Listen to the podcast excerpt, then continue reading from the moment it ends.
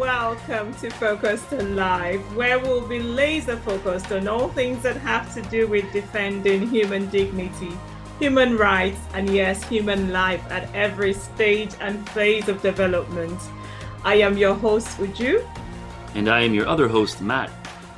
And we are thrilled to be here today. Hello, Matt. Hey, Uju, how are you doing? I am doing really well, Matt. But today I am also very much looking forward to the episode that we're going to have today because we have coming up a loaded episode. A loaded episode. That's our promise to our listeners today. And we have an amazing guest. Uh, yep. And uh, we will be talking about issue one. What is issue one? Well, if you've been following the news, if you've been online uh, and uh, looking at what's happening in the pro life world over the past few weeks, you mm-hmm. will know that in Ohio, uh, they recently held a referendum, and the outcome has been uh, quite tragic. So we mm-hmm. will be getting into that with our special guest who is yep. here with us today. Beth Vanderkooi is the executive director of the Greater Columbus Right to Life, as well as a political and communications consultant Prior to her current position, Beth lobbied for clients in the agricultural, financial, and educational sectors. She has managed state and local campaigns and has worked as a staffer in the House and Senate. And she has been fighting the good fight on this particular issue of issue one over the past almost year. So, Beth, we are so happy to have you here with us today on Focused on Life. It's so great to be with you, my dear sister in Christ, and Matt, um, and share with you a, a, little bit of sobering news out out of Ohio. Yeah, we'll get right to that, but um, just before we we get into the into the the meat of today's discussion, uh, I just want to say something a bit personal that me and you, Beth, we go way back. I mean, uh, it's I know it's kind of a bit odd that an African woman living in the UK would have something to do with a, a, a you know a white woman living in Ohio and working doing pro life work in Ohio. But you and I have actually fought a few battles together and been around the block together. Um, we're even we kind of even refer to ourselves as twins. Do you want to say why we're twins? Just oh. the abridged version. Well, you know, so I think the very first time you came to Ohio and maybe even the US, um, we were both working with our great friend Patrick Madrid, uh, yes. uh, who's just a wonderful evangelist and apologist. And um, I, I, think we did like this three or four day massive tour of central Ohio. We had you That's everywhere. Right. and like the first day we met we showed up and we matched somehow and then the second yeah. day we matched in our outfits then, yes and then on the third day i think i made a joke that we were twinning yeah. and we figured out that we were not only the same age um, but that we had basically been born within hours of each other and yeah. we had started doing pro-life work together uh-huh. and uh, and so we started kind of tongue-in-cheek referring to each other as twins and my twin sister and it, it really just shocked everybody because we had them utterly confused for sure we are born within hours of each other. We live in come from two different countries two different continents in fact. Because i was born out in africa you were born in the united states.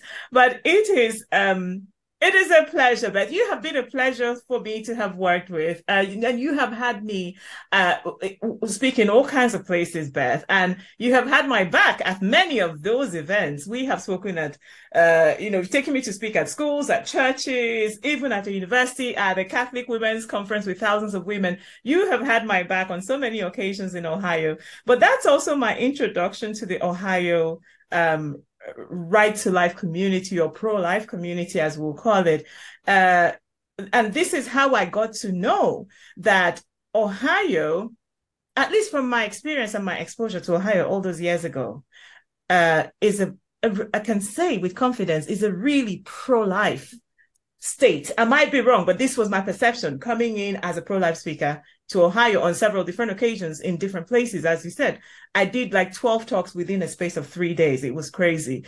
Uh, you know, and I got to absorb the let's say the pro-life vibe if i can use the the young people's language i i got to absorb so much of the pro-life vibe of the ohio state so can you just tell us a bit about ohio's track record on pro-life issues because you more than so many I, I, think are in the best position to say to to speak about that you you have been working very close to the ground and the grassroots so tell us about ohio's um, pro-life track record before now you know, all these years? Yeah, certainly. So, for those of you who may not be the best at geography, Ohio is a Midwest state. Um, we have what I would consider very Midwestern values, you know, uh, kind of a, a, combination where a little bit of the Rust Belt, a little bit of the rice, you know, the, not the rice, the Corn Belt, um, so very agricultural, but large cities. Columbus is the 13th or the 14th largest city in the United States. Um, but, you know, a, a, lot of traditional, more conservative values within our state. And so to put this a little bit in perspective, Ohio has always been a leader in the pro life movement. And so if you think back to kind of the founding with Dr. Willke, um, I think his name may even be familiar to our Canadian listeners listeners. Uh, you know, Dr. Willke founded the Right to Life movement really right here. Um, right. Uh, Ohio was one of the first states after Roe v. Wade to pass parental involvement and notification laws. Right. And so our parental involvement laws became really a model for the rest of the country. Mm-hmm. Um, Ohio also sadly is the home of partial birth abortion. So uh, Martin Haskell, a later abortion uh, doctor who still owns a facility located in Ohio, back in 1992, presented a paper to the National Abortion Federation, kind of articulating this new method of performing late term abortions. Mm. Uh, Ohio immediately, you know, it was so despicable and so vile yeah. uh, that Ohio, you know, Ohio passed, tried to pass a law. It, it you know, it took some time, um, but Ohio was one of the first states to pass uh, what we call partial birth feticide, prohibition against partial birth feticide. Okay. And that was a law that eventually, a version of it was passed at the national level by a, a bipartisan, really, Congress.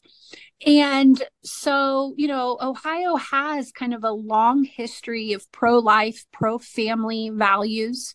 Um, we, you know, we passed the heartbeat law, uh, which was introduced in Ohio, I, I, think in 2011 or 2012. It was finally signed into law by Governor Mike DeWine in April of 2019. Uh, and, you know, if, if you kind of go back a year, even after the Dobbs decision, so the Dobbs decision on uh, January 24th uh, of 2002, that was happening really right in the middle of a pretty contested election year for everybody in the United States, including mm-hmm. here in Ohio. Right. And um, Ohio's heartbeat bill went into effect for about 82 days. Um, and even, you know, at the gubernatorial level, uh, Governor Mike DeWine, a long-term pro-life uh, legislator, congressman, uh, attorney general, uh, and then uh, governor, you know, he was running a campaign against a, a, a Democratic woman named Nan Whaley. And mm-hmm. really, her, her efforts were to turn that entire campaign into a referendum on abortion. Mm-hmm. And in uh, political terms, uh, you know, despite that effort, uh, Governor DeWine did what we would call a shellacking on her, right? I mean, uh, defeated her campaign in historic levels wow. when immediately following the uh, you know the overturn of Roe in the Dobbs decision, you know things were things were very very contentious here in Ohio when it came to abortion. Right. Um, y- you know the heartbeat bill was in effect. Uh, we had this really tragic case of a 10 year old girl who was double or triple victimized. Uh, and many of you may have heard that story. Uh, she, you know, she came here to the United States and uh, she became pregnant at 10. and or actually at nine and she was taken to indiana for an abortion uh, mm-hmm. without permission her abortion provider went to the media and talked mm-hmm. about this in such a way that she was able to be identified within 24 hours and the media mm-hmm. were knocking at her and her mother's door you know so there was there was a lot going on and yes. still with all of that in perspective, you know, not only did Governor DeWine beat uh, Nan Whaley by historic levels, we retained a, a pro life majority in mm-hmm. both our House and our Senate. We elected a full slate of pro-life uh, you know pr- pro-life elected officials in all of our executive offices and so you know you, you kind of have that context that that Ohio, you know, Ohio's pretty pro-life. It's pro-life yeah. leader. Mm-hmm. It's obvious. Uh, Ohio. I mean, from all these things you're saying, um, Ohio is a fearlessly pro-life state, and it's not because there isn't any opposition. Because from everything you're saying, you do have a healthy opposition there. Um, but then it is that the the confidence that no matter the kind of opposition that comes uh, in Ohio, as far as the life issues are concerned, the pro life side has been winning. So there has been like a, a very um, sort of valiant fight going on from the pro life from the pro life side, and and there has been so much um, so much happening. But recently, something happened. So Matt, do you want to get into what we've been hearing online. It was the other day I and you were talking, and we were just observing what was going on, uh, the showdown in Ohio, which came to me as a surprise, knowing what Beth, Beth has just uh, uh, referred to now as, as the Pro Life Ohio uh, record. So, you know, yeah. speak a bit about that. Yeah, well, you know, um, anyways, it's fascinating. First of all, Beth, uh, thank you just for being here and just for kind of uh, giving us the backgrounder on the situation in Ohio. Uh, it is fascinating uh, that um, in a place like Ohio, then all of a sudden the whole world is talking about this constitutional amendment that took place, this referendum, uh, just uh, not too long ago. Uh, everyone's still talking about it. Um, so how, you know, you know, I go online and over the last two, three weeks, even a month, you go on uh, Twitter or X is what we call it now uh, any kind of socials, uh, especially in the pro life world. If you look at any type of uh, social conservative media outlets, everyone was talking about what was happening in Ohio. Uh, and of course, uh, what ended up happening in Ohio. So I guess what what is what was this whole you know tw- the the Ohio uh, Reproductive Rights Initiative issue one this mm-hmm. constitutional amendment? How did this even come about? I mean, you mentioned you elected a majority of pro life legislators uh, it seems like everyone in pro-life governor as well. Yeah, pro-life governor. Everyone in government seems to be you have a majority of pro-lifers, uh, people who are reasonable, who will vote for life and family, and yet this thing just exploded. Uh, so can you maybe uh, just walk, uh, just take us through this whole initiative? What happened, how it went down, and what the outcome was? absolutely. So, um, in order to kind of put this in a context that makes a little more sense, I need to first take us back to 1912. Uh, very progressive area era in the United States, and uh, Ohio's constitution underwent a number of, quite frankly, progressive amendments in the 1912 hmm. uh, Constitution. One of those amendments created what we have in uh, in Ohio. Ohio is one of 18 states where you have the ability to pass a constitutional amendment through an initiated process. And so I, I think most people are kind of familiar with, you know, a, a supermajority putting something on the ballot, but but Ohio's process is a little bit different and really second only to California in how easy it is for somebody to come in and amend our Constitution. Mm-hmm. So, really, all you have to do in order to get something on the ballot in Ohio is to get a, a number of signatures equal to just 10% of the people who voted in the last governor's election. Uh, so, in this case, about 414,000 valid signatures of registered voters. Uh, and you can put whatever you want on to the ballot. And this has been a growing problem in the state of Ohio. And in fact, uh, it's something that I've dealt with before in my political life, and um, there, there's a kind of a long legislative and political history with that. Um, but over the the past few years, we have seen an increased number in these initiated amendment efforts to our Constitution. Uh, some of those being things that your listeners may agree with, and some being things they miss, may disagree with. Uh, so, you know, one conservative concept would be back in, I don't know, 2004, I think, we had the Defense of Marriage Act. Uh, you know, putting into the Constitution that marriage was between one man and one woman. Yeah, uh, but it's the also, DOMA, isn't it? They call yeah, it the DOMA. Yeah, DOMA. Yeah. Um, uh, you know, obviously that's been overturned by the U.S. Supreme Court uh, in a case that started with some Ohio plaintiffs. So we're not. Mm. It's it's not all red all of the time here. Um, red being kind of political shorthand for Republican, and blue being kind of political shorthand for Democratic here in the US. Right. And so, um, but also legalizing of casinos. Um, and even on on this year's ballot, we actually had issue one, which was a constitutional amendment for abortion and so called reproductive rights. But we also had um, an initiated statute uh, to legalize uh, marijuana. Uh, recreational marijuana. And so, you know, I, I I think just the fact that we have that initiated process uh, means that anybody can come in, anybody can write anything into you know into language, anybody can circulate those petitions, uh, and it's legal, by the way, to bring in paid petition gatherers from other states.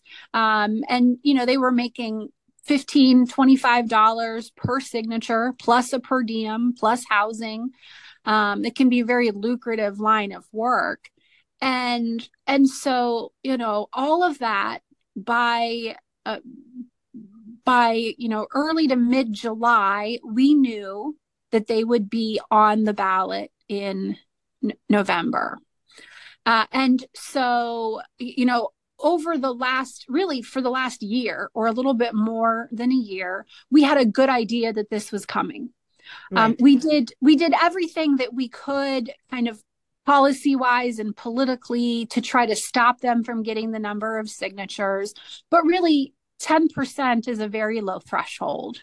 Mm-hmm. And so, you know, ultimately, they presented their constitutional amendment, uh, which it will now be in Ohio's Constitution as Article 1, Section 22. Uh, and, you know, I can go through what that amendment says. Yes, please. Yeah, so so basically it the the first part of that amendment defines that uh, reproductive rights will be a fundamental right in the state of Ohio. Um, and so it starts out by saying every individual. Um, and you'll note kind of the first thing that we talked about was that they referred to the individual, not every woman, mm-hmm. not every adult, um, every individual. Uh, and then it said has the right to make and carry out reproductive decisions, including but not limited to. And so that including but not limited to was really one of the Trojan horses in this amendment, mm-hmm. right? Yeah. And then they listed out five things. And these five things were, you know, what we would say in the political world as very message tested and focus group tested efforts. So the first one that they wanted to guarantee a right to was contraception. Um, why contraception protection needed to go into the Ohio Constitution, I will never understand. Keep in mind that here in the United States, the federal government is continually suing 80 year old Catholic nuns to yeah. force them to purchase contraception, contraception, that they neither want nor will use under the Affordable Health Care Law. Yeah. Um, so, you know, they put contraception in there. Well, why? Contraception polls as very popular. Mm-hmm. Uh, the, you know, the, one of the next things that they put was fertility treatment. Um, okay. uh, fertility treatment being very popular, um, uh, but also seeming very compassionate, right? Um, they also put in their miscarriage care. Um, but as though doctors and nurses in Ohio would not automatically provide miscarriage care. Of course. Uh, they put the right to continue one's pregnancy, which is a strange thing. I mean, when I was describing this in public meetings, uh, I think one of the most eloquent things I came up with was just duh. I, I mean, come on, really and then, of course, last they included uh, abortion. Abortion, of course. Uh, and then part B of their amendment was sort of the restriction of the state right. Um, and so what they do is they they set up a definition that no level of government uh, under this amendment that that no level of government shall directly or indirectly do anything to burden interfere with, uh, discriminate against, uh, etc., either an individual seeking to exercise a reproductive right mm-hmm. or any person or entity assisting an individual exercising that right. Uh, and then they they go on and what i called their you know their massive loophole their loophole of loopholes mm-hmm. is they did put some language in there that sort of gave lip service to the idea that abortion would not happen after viability. And then way down in the definition um, they they note that viability is determined by the abortion provider. Exactly. Uh, and on a case by case basis. Um, but then they also say, in the case of the life and the health of the mother. And to many people, that it sounds extraordinarily reasonable because you and I, we understand, you know, and your listeners, they're, you know, these are people who understand what we might call the principle of double effect mm-hmm. or the reality that sometimes there are medical emergencies where you cannot save both mom's life and baby's life. That's right. And so you do everything that you can to save the mom's life and you still treat the baby with dignity. Mm-hmm. And and and we understand that the terminology there can be kind of confusing because the medical terminology might use words like spontaneous abortion, to which we all know that means a miscarriage. Miscarriage, that's right. Or um, therapeutic abortion, which might be like a D&C following a miscarriage. Mm-hmm. Um, and but so they they used that language and put it directly with the phrase life or health of the mother. Yeah. Knowing that to many people that would trigger thoughts of medical emergency. Yeah. So you can't perform an abortion unless there's a medical emergency. But that particular phrase like everything else that they drafted actually has a very specific meaning in the case law here in the United States. And so the phrase life and health of the mother does not mean the kind of medical emergency that you or I might think of. It can mean anything as vague as the mother's age, hmm. any actual or potential health risk. Hmm. Um, it can mean actual or potential mental health triggers. Mm-hmm. Um, and it can also mean the socioeconomic status of the mother. Hmm. Okay. So this becomes a loophole large enough to drive the biohazard waste truck through oh, um, yes. and completely puts any determination about if an abortion will happen fully in the hands of the person profiting from the abortion. Yes, the abortionists. Uh, and completely binds any level of government from making any regulation that interferes with this so-called doctor-patient uh, relationship.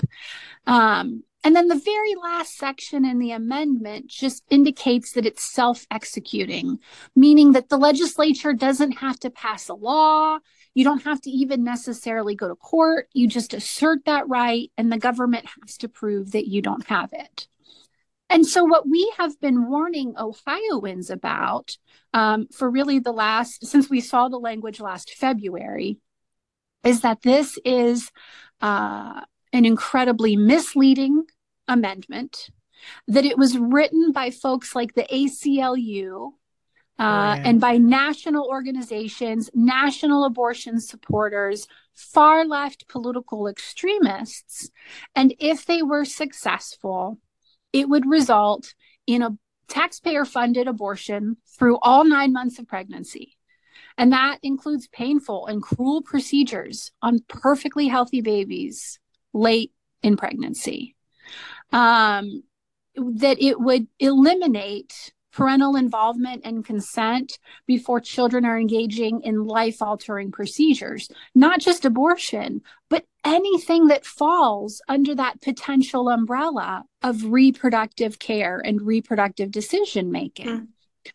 And so, you know, when you have that incredibly broad umbrella, we believe that it's also going to extend to things like, uh, you know, so called gender conforming procedures, hmm. puberty blockers, sterilization, even hmm. radical sex change procedures. Um, and it's hard, to, you know, it's hard to articulate that th- those things do not impact the reproductive system. Um, but even if you didn't argue that, you just have to go to what the proponents are saying. Yes. And you can see where these groups are articulating that they're equal, that they're the same rights, that they're the same fights, that trans healthcare is reproductive care, um, that they are the same fight. You can see when groups like the HRC uh, have joined their coalition that this is, you know, one of their aims. And then uh, overnight, we knew that it was going to repeal just a myriad of laws and regulations that uh, keep women and unborn children safe and also make it easier uh, to prosecute and stop abusers. You know, yeah. things like requiring that if a minor goes in for an abortion, that you find out, you know, who was who who, who caused this. Yeah. Was it uh, you know, was it a boy from school or was it a soccer coach? Was it a man she met from the internet? Hmm. And so, you know, ultimately, we were going out um, at a massive disadvantage, even in a state like Ohio, and a state with a pro life track record, because they had uh, an incredibly broadly written a deceptive message uh, that was backed up by millions of dollars and and quite honestly some of the most deceptive campaign ads that you've ever seen hmm. um, we're so going to we, get to that i would yeah. like us i like i wanted us to treat that whole thing because first I, i'm so grateful to you beth for giving this highly detailed you know i i just wish somehow we could have recorded this beforehand and forced every ohioan to listen listen because this is something that i think the lay person the ordinary person the average person might not have understood this. I definitely would not have understood this and interpreted it in the way that you've been able to articulate here with your experience, knowing everything that you've known by working with a lot of the legislature and legislations in your state, knowing what you have known about the abortion movement and their modus operandi, you know, pulling from just different experiences, the wealth of your experience, and then applying it to these amendments, you know, that kind of seem ordinary, straightforward, that have been, as you said, they had been tested with the audience, you know, and with the focus groups. It's been tested as this is a winning message. This is a winning way of putting this in order for it to then pass. And then eventually we will then start unpacking it. So, but I wish people had gone ahead and learned what this meant. But everything you've explained now, it's scary. You know, I mean, I am outside of Ohio. I have been to Ohio a couple of times, but I don't live in Ohio. Um, but even I, standing here as an outsider, this gives me the chills, you know, just listening to some of things and everything that could fall out of this. I had listened, I had had the privilege uh, of listening to a, a, a, talk, a fantastic talk that you had given, which, by the way, Matt, we're going to have to post it in our show notes. I think it's a bit late now, but I think everybody should go and listen to the talk you gave, uh, Beth, at Garden City Church, um, which I think is an evangelical or Pentecostal church there in Ohio. And you, I mean, more than an hour talk, and you gave all of this out you know you you you were telling people these these things and i think from the references you made it was obvious you were saying this leading up to the the vote and the referendum. But what struck me in, watching this video beth is that both you and the pastor you were speaking with you were confident you were pretty confident that the constitutional amendment was going to fail.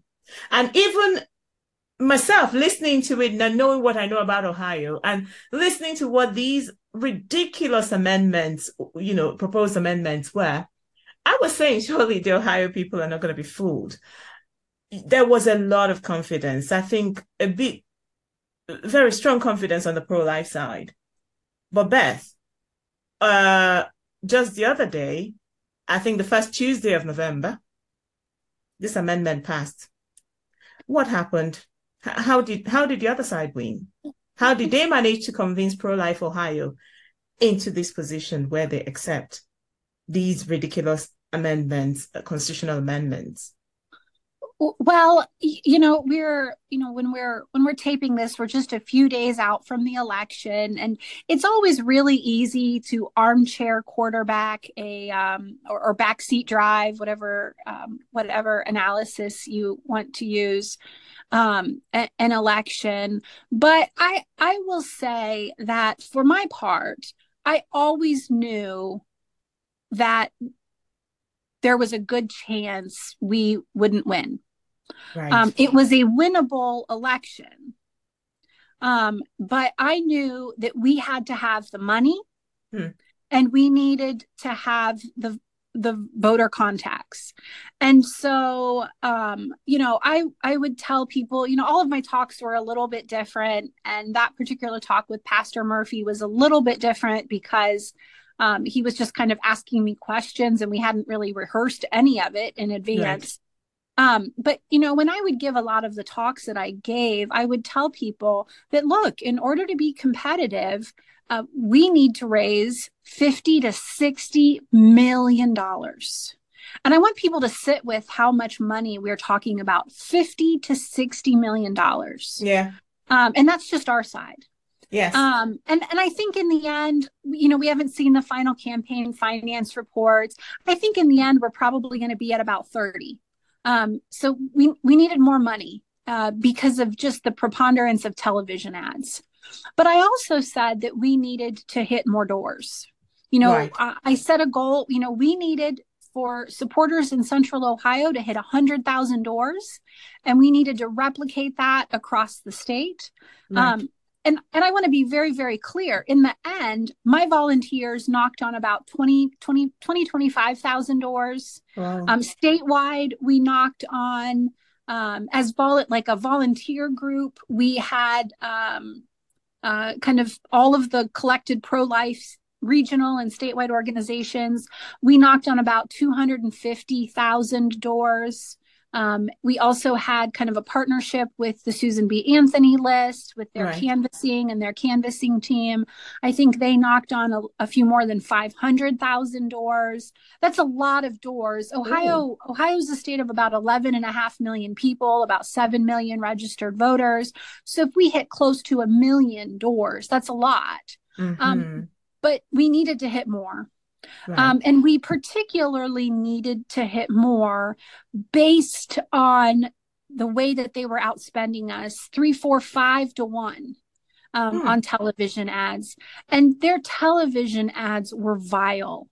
You know, wow. they were saying things like, if Ohio doesn't pass this amendment, if Ohio doesn't pass issue one, women experiencing miscarriages are going to die That's because our amendment protects miscarriage care. Wow. Um, but I also think, I, I, I, mean, I also think that there's kind of a reality that we in the pro life movement have to embrace.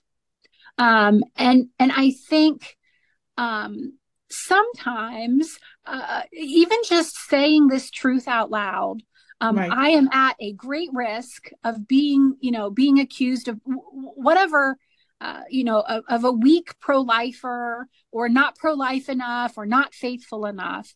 But I think we need to embrace the reality that we are seeing reflected in the polls. Hmm. Um, and so polling does not define morality, but it certainly right. describes it. Hmm. Right? It certainly describes it. And every national poll would tell us that the support for a heartbeat law is about 40 to 45%. Right. That about 55% of people oppose abortion after 24 weeks. And that about 75 to 80% of people oppose uh, elective abortion in the third trimester. Hmm. And and I think at the end of the day, the pro life movement really needs to do a better job of talking to those people in the middle. Right. And, and, don't get me wrong, we we put a ton of our energy into talking to people in the middle. Um, but but we need we need to get better at it and we need to move those people over because if you consider the fact that we ultimately lost this race by about 42, 43 to 57. That tracks pretty closely to the national polling of right. how people feel about a heartbeat law or how mm-hmm. people feel about limiting abortion in the first trimester. Hmm. Um, and and I'm not saying that pro-lifers need to go home on being womb to tomb and their pro-life advocacy. I'm not I'm not saying any of those things, but I am saying that we have become very skilled in talking um, in talking to lawmakers um, and convincing a majority of lawmakers, and we have become very skilled at talking to the courts. Right. Um, but we need to come back to a place where we get people to understand that they can reject abortion without rejecting a loved one who has experienced abortion. Excellent. And and I, you know, I would continually tell people throughout this effort that don't get me wrong, there is what we would call a body count on issue one.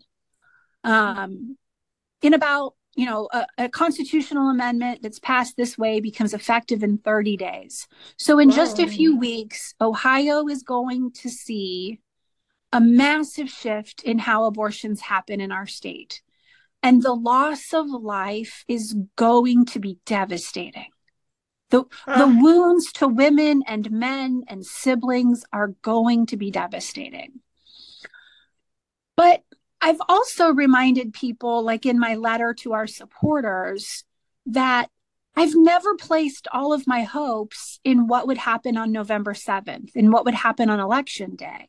Okay. Because I knew what would happen on November 8th, which is on November 8th, the pro life people, win or lose, were going to wake up and we were going to reaffirm and recommit to helping pregnant women and families and unborn children and born children. That's true. And I don't need to place all of my hopes on November 7th because I have faith in the resurrection. Yeah. And so I already know that all sin and all evil and death itself has been destroyed. That is true. And what this really has been um, is certainly an invitation for lay people and atheists and all pro-life people to conform um, it, to conform their jobs to work for political good to work and talk about how society should be organized and that we can and should protect the most innocent and the most vulnerable mm-hmm. But we're doing it as people that also have the great privilege of inviting others to join us as workers in a field that we already know is victorious. That's right. Yeah. Wow. You know, you wow. know, Beth, I have I have so many thoughts as you were saying all this, um, and even Uju's uh, commentary to it. Um, essentially, what happened? I have I have so many thoughts as you were saying all this, um, and even Uju's uh, commentary to it. Um, essentially, what happened a few weeks ago uh, at the vote is Ohio now is uh, pretty much in the same situation as Canada has been, and I'm speaking as a Canadian, where we've had abortion on demand uh, for whatever reason, uh, fully paid by the taxpayer, uh, with zero legal protection for children in the womb. Uh, is that essentially what the situation in Ohio is after this amendment? Uh, that is the situation in Ohio. But I do think, um, and, and I'm not an expert on Canada, um, but I do think that we have a couple of things going for us that you do not. Oh, I, am um, sure of that. I'm positive of that. Yeah so at least for the current uh, and even the uk um, at least for the current time uh, we are not policing you know pro-life thought. Uh, greater columbus right to life is organized as a 501c3 that's a nonprofit with the same tax exempt status as a church or other charities. Um, and in both Ohio and the United States, we are very limited in what we can do for partisan politics. So we can't say, you know, um, Uju for president for lots of reasons, but we can't, we, you know, we can't come out and endorse a political candidate, but we do have the right um, to advocate for an issue advocacy ballot like this was, even mm-hmm. when it's on the election. We have the ability to go and petition lawmakers. Um, you know, we don't have the egregious thought policing that we mm-hmm. see going on in you know in the UK right now where they're prosecuting yeah. people the bubble zones. Yeah, yeah. the bubble zones. And and so i mean i think those things are going for us but i do look to canada as a cautionary model um, because of what can happen when you have such a disregard for life at its earliest stages and and i think we also need to realize that just as we've been kind of fighting this this front on the most vulnerable at the early stages of life it's creeping up on us at life's end. And uh, you know i've been able to work a lot with the euthanasia prevention coalition and the good work that they do. Um, but w- what do we really think will happen if for 50 years we have told parents that they can kill their children. That now it's true. time that we're telling children they can kill their parents. Yeah, wow. Oh my goodness. That's right. And you know, you know, Beth, uh, you're absolutely correct. I, you know, when, uh, well, there's again, I have so many thoughts, and I wish we could talk for like three hours about this, uh, and maybe we'll have you back on, Beth. Uh, but uh, just for starters, definitely, um, definitely. When you mentioned about the the type of language that was thrown into this uh, constitutional amendment, uh, I mean, Uju, just a few weeks ago, we had a whole episode dedicated to language, language. And, and, how language matters in UN resolutions and negotiations. Yeah. And it's this whole amendment, like you mentioned, was written by the top leading pro-abortion organizations, multi-million dollar organizations. Yeah. And and it seems like every they could have been at the UN. It could have been at the UN. This could have just been like you know a UN working group. Yes, and in fact, I would say that all these organizations they're all working from the same playbook. That's it's right. The same blueprint mm-hmm. on creating abortion on demand in every single corner of the world.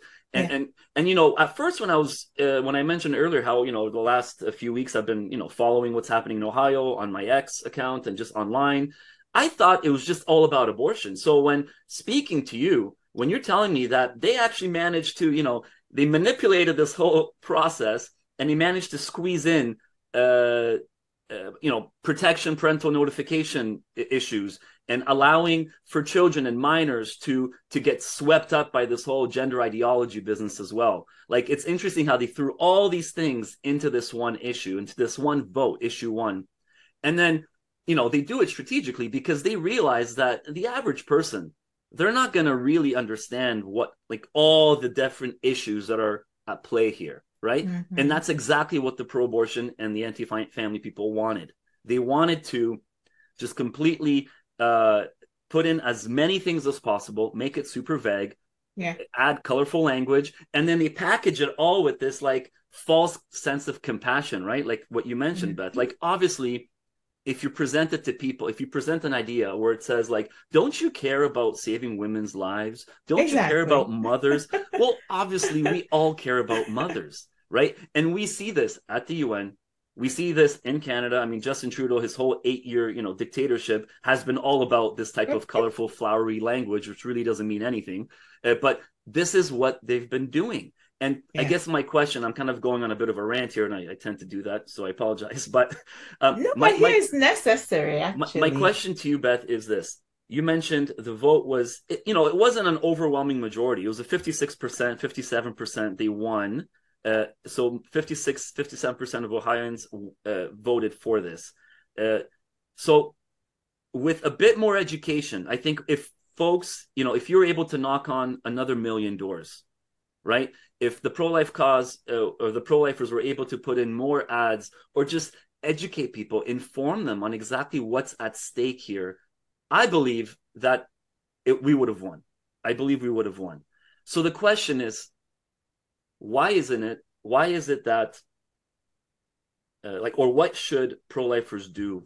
Yeah, what can we do to what gain back these 11% or 10% back to us. That's right. And, and to also just educate or just inform people because I mean, you know, from our uh, from uh, our experience, just just another little example here. A few years ago, we commissioned a poll about abortion funding. Like you meant, like I mentioned earlier, abortion is fully funded by taxpayers here in Canada. And uh, when we when we the question was, did you know that in Ontario, in the province of Ontario where I live in, did you do you know that you know uh, roughly uh, I think it was between thirty to fifty million dollars of taxpayer dollars go towards funding abortion in this province. Ninety one percent of people had no idea. Mm-hmm. Okay, and uh, uh, more than 60% of people, when informed of the situation, they opposed the status quo of abortion in this province.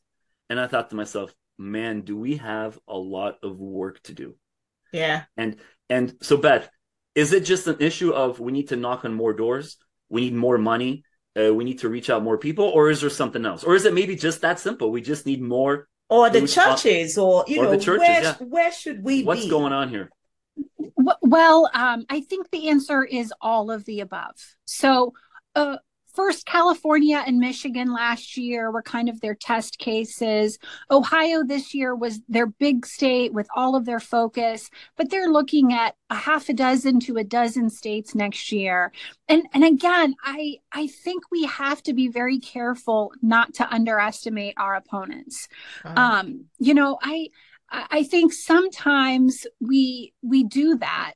Um, we assume that our opponents are just you know the people who are supporting abortion are just you know making financial they're, they're, just doing it because they're in it for the money and and mm. i think when we do that we underestimate them and we we make it easier for them to defeat our arguments so we need to stop underestimating them and that includes acknowledging that this is part of a much larger political machine um, and and I also want to make it very clear it's not purely a Republican versus a Democrat issue.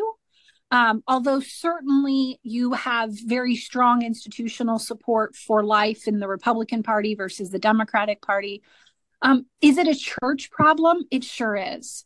So, you know, I, I, don't know about you, Matt. Uju and I are both Catholic. We work with a lot of churches some of our strongest partners in this entire battle were our bishops and our pastors. Mm-hmm. I was so humbled to see the response from leaders in the Catholic Church. Oh, that's but great. we have to acknowledge the truth that this issue was polling at 50% among Catholics. Yeah. And um and and I think we try to tell we try to tell our, ourselves lies. We try to tell ourselves well that's just people who identify as catholic. It's not people who attend mass every week but it is. And and i think we need to do a better job at proclaiming that really what is the beauty of the gospel of life? And we need to invite people to understand what it is that they're saying yes to. Um, that we're taking back, you know, the the very nature of what it means to be human is under attack. And uh, the campaign people would get very nervous when I would start talking about this because it's when you can get, you know, misquoted or taken out of context. But as somebody who believes there is a good and that there is evil, um, if we define evil as the intentional taking of innocent human life, yeah, um, that it, uh, that is abortion. Um, and what can be more evil than that? And I think we need to come to the realization that we are at war for human, we, we are part of an eons long war for what it means to be human itself. Mm. And there are people who are trying to break down very human nature, the very nature of what it means to be human. Yeah. And they're trying to build up in its place something that resembles themselves and their own vision. And that is not a new battle. Um, that is not a new battle for people of faith. Um, and it may not it, it, it will not be a battle that uh, is finally def- you know defeated in the ongoing sense uh, until the end of time as we know it but but certainly it is going to go after our most vulnerable It mm-hmm. is going to go after children and it's going to go after the very institutions that form us in our understanding of what it means to be human and that is the family that's right. That's it. That's and it. And so we need, you know, we need to strengthen pro-life vocations. And for some people, that means volunteering at a pregnancy help center. For some people, that means having the courage to stand out on the sidewalks. I tell our volunteers, do not back away from prayer at the sidewalk based on the fact that it's intimidating and it's scary. Of mm-hmm. course, it's intimidating, scary. You are volunteering to go at the line in the sand between good, prayer, the source mm-hmm. of all of our strength, mm-hmm. and evil. Oh, of yes. course, it is going to be scary. For some people, it's going to be working in you know building up families and mentoring moms and feeding the hungry and caring for children um, and in some places, it's just simply going to be raising the next generation of leaders um, and, you know, focusing on the domestic church. And, but we all have a role to play. Um, yeah. And and I guess what I would say is that I hope what Ohioans learn the most um, is that our hearts can be broken, oh, but yeah. our resolve can be strong, and our faith can be unshaken. Hmm. And so we need to be there for other states next year. We need to be making those phone calls. We need to take a weekend of vacation and go help them in door to door. And we have to maintain the drumbeat here at home. Um, and I, I, don't know. Let us know what we can do in Canada without getting kicked out by the PM. But um, that's great. You know, you know, you know, Beth, Beth, you are speaking. You are speaking my language. You are speaking. You have to get Beth to, to Canada to no, fight I, to fight someone. you know, Beth, I, I love I love your your hopeful. Uh, there's so much hope of what you're saying, and you know, uh, Canada, we've been at this for over 50 years, okay? And it's become so bad. Uh, like you mentioned, you know, you brought up euthanasia. We have abortion, we have euthanasia now. Our, mm-hmm. our government is expanding euthanasia to uh, people with mental illness. So it's not just mm-hmm. people who are mm-hmm. old and sick and dying. It could be as it's kids, it could be teenagers, anyone. Uh, mm-hmm. so we're on the spectrum, uh, uh, like all all the evils, all the different tentacles, you know, of the beast, abortion, the euthanasia, death. all, all these things. We've been experiencing this, and actually, I'm so happy that you brought faith into this because and even I've noticed this shift within the Canadian pro life movement. You know, when I first started, and uh, I don't know if it's the same for you, Uju, in the UK, uh, but uh, certainly not in Africa, because Africa is still very much grounded in faith when it comes to these things. But in, Can- in, Canada, when I first started, there was there was this push of like uh, a lot of people in the pro life movement were saying, "Listen, let's not talk about religion, let's, let's separate, talk about faith. Yeah, let's separate. separate it. Let's yeah. focus on this and that." And you know at campaign life we've always been like no no no no. Faith is uh, prayer is at the root of everything that we do. It's the yeah. foundation. It's yeah. about good and evil. It's about life and death. And i think because it's become so bad in canada uh, those in the pro-life movement, in the Canadian pro-life movement, we've all, I'm so happy about this, but we've all embraced the fact that we are people of faith, mm-hmm. but we are also people, of people like we are Easter people. We are people of hope, and yeah. all the battles, everything we do day in and day out, whether it's politically, whether it's uh, street activism, whether it's uh, lobbying, engaging, mobilizing pro-lifers, uh, we have to all do this through faith and mm. and and and believing in the truth because ultimately uh, you know, I mean, I, mean I, I, hate to sound cheesy here, but you know, the truth will set us free, and yes. and we have to realize that what happened in Ohio is is happening all around the world, and it's not yeah. going to end, and it's going to get worse and worse. But we have to just remain faithful. We have to remain mm-hmm. faithful to the cause, and and you know, I am Catholic, and uh, the fact that your bishops were involved and helping you guys is just Amazing. music to my music to my ears because unfortunately we do not have the same situation in Canada, and we have some very awesome bishops, but uh, far far too many of them uh, remain silent, and uh, it's it's it's a big uh, cross that the pro life movement carries. that sometimes we don't have, uh, uh, you know, all the bishops and all the clergy on our side, unfortunately. Mm. So, anyways, that's my other rant. Wow. What about you? What are your thoughts?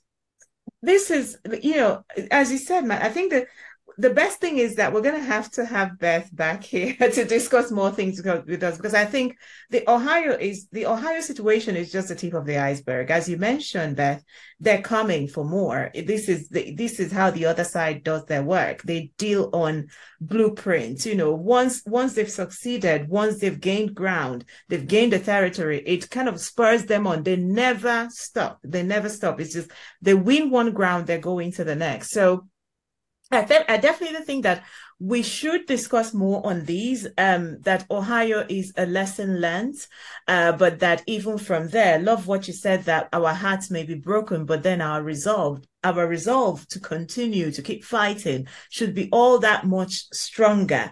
Even with our broken hearts, we should then, because of Ohio, uh, go out and and make sure that we're waiting for those other 12 states or any other place or country or region where the abortion movement is going to rear the its ugly head because it's really one and the same wherever they exist whether it's in the you know in in ohio in the state of ohio doing this at the state level or whether they're at the united nations doing it or whether they are approaching african countries. It's really very similar wording. If i pick up the wording of this new amendment that has now been voted in, you know, in Ohio, honestly, you won't be surprised or shocked to find a part of it, a clip of it, a, you know, a sentence of it repeating itself in an African parliament.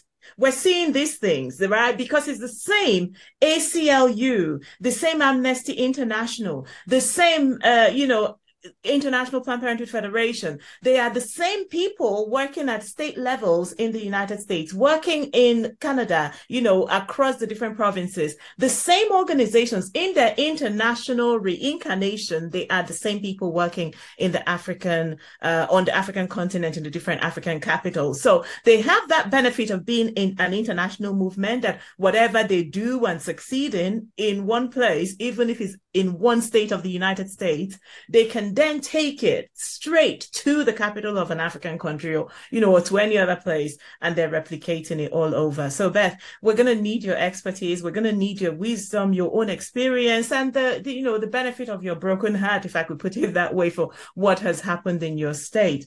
Um, so we're definitely grateful to have had you on. We're grateful for the incredible um, depth of your explanation as to what happened in Ohio and how we can come out of it, you know, with lessons learned, valuable lessons learned.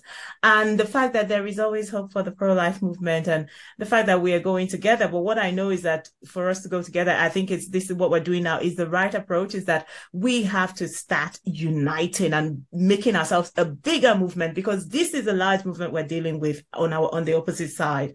It's an international movement. And up to now, I I know that a lot of the pro life movement is quite localized. You know, whatever you're doing, you're doing it at state level. Whatever you're doing, you're doing it even at your local legislatures. Um, but I think that the time has come for you know Africa to unite with Euro, with Europe and the United States or North America. We have to start thinking more in this, you know, in this larger format, right? That what happens in Ohio should be of interest. That's why I and Matt said we have to. This is Ohio, and it kind of seems localized, but we have to have Beth on because what happened in Ohio, I think it's a glimpse of what could happen anywhere else. So we're definitely grateful and yeah, have us back in Ohio.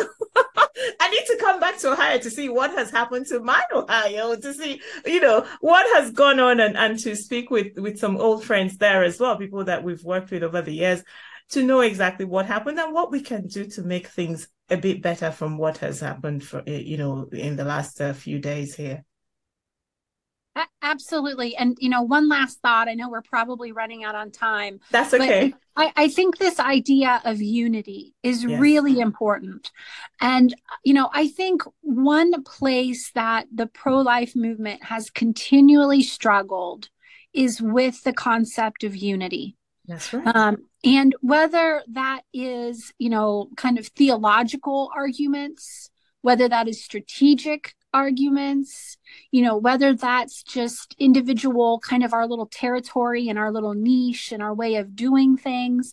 And um, to a large part, I completely understand that. Not not only because it's part of our human nature, but also because you know a lot of us maybe we come at this from a a, a faith based mm. in which case it's natural that a catholic and a reformed presbyterian and a baptist all kind yeah. of duke it out over the theology that's right um, and you know we're going to have differences do you show the victim uh, do you show images of the victims or do you not like there are legitimate distinctions here that i think kind of give like unique local and individual flavor to all of our organizations and allow yes. us to reach more people.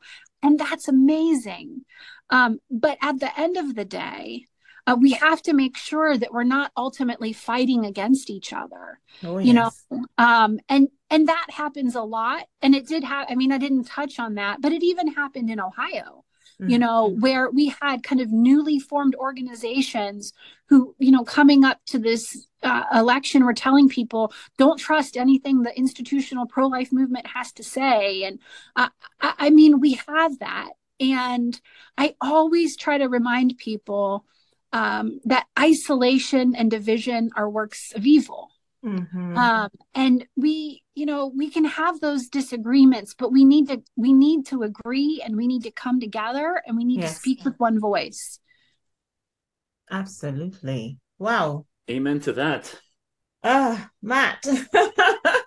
this is it. I'm glad. This is. I'm really, really glad that we we brought Ohio to the forefront and let people know what is going on there. So, thank you so much, Beth, for for coming on Focused on Life to to share your your deep and profound expertise.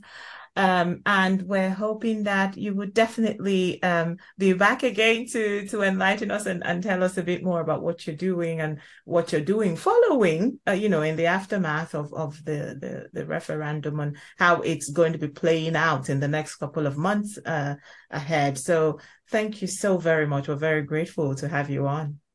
Thank you. Thank you, Beth. Wow, that was Beth Vanderkooi, Executive Director of the Greater Columbus Right to Life. And I mean, Matt, Beth has just given us so much to think about, so much to digest, so much to download. And I think, like, I mean, we can't really add much more to it, Matt. No, you're right. And, you know, what a privilege is, it, what a privilege it is to have someone like Beth, mm. someone who was on the ground, you know, very much involved. You know, she mentioned to us just when we were kind of off the call saying how she she's she's for like the last nine months she's been traveling and speaking on this issue, trying to yeah. mobilize the grassroots and lobby and get people to be aware and informed. Mm. So she's the real deal, Uju. She is the real deal. Absolutely. And we're so thankful to have her on our podcasts on Focused uh, on Life. And I have to say, Uju, uh, after listening to her and to, to what she had to share with us, it is becoming very clear to us that what we're doing with this podcast, we're on to something. We definitely are. because uh, we originally wanted to do a podcast like this to, to show the world, to show pro lifers that uh, what happened in Ohio, for example, is not unique to Ohio. This is happening everywhere around the world. And sure. these things, like we mentioned earlier in our conversation with Beth, uh, the pro abortion industry, they are following a blueprint. They are following these guidelines uh, yeah. that they are faithfully trying to oh, implement yes. all around the world. And oh, yes. it's happening now in Ohio, but it could happen in your state. It could happen in your country. Uh, in Canada, I mean, uh, we got our own fights to deal with. Yeah. Uh, in a way, we're ahead of the game for all the wrong reasons. But man, oh man, what a great conversation! What a great conversation, and we're grateful. Focused on Life uh, podcast.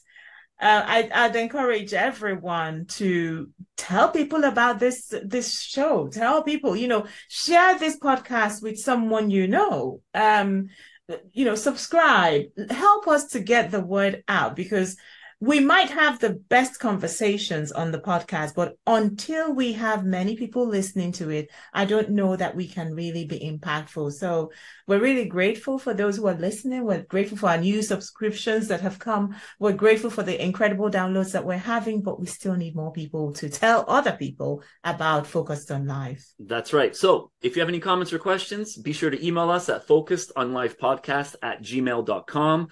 If you want to go to our website, our homepage, focusedonlifepodcast.com, and that's where you can find all our episodes. Uh, there are links to all the various platforms. You can subscribe to whatever platform you use, whether you listen on your phone, on your laptop, on any you know iPad or, or tablet. Uh, we are on all the major platforms, so please subscribe, follow, share, and uh, we can't wait to uh, record our next episode. Absolutely. Thank you so much, dear friends. And don't forget to stay focused on life.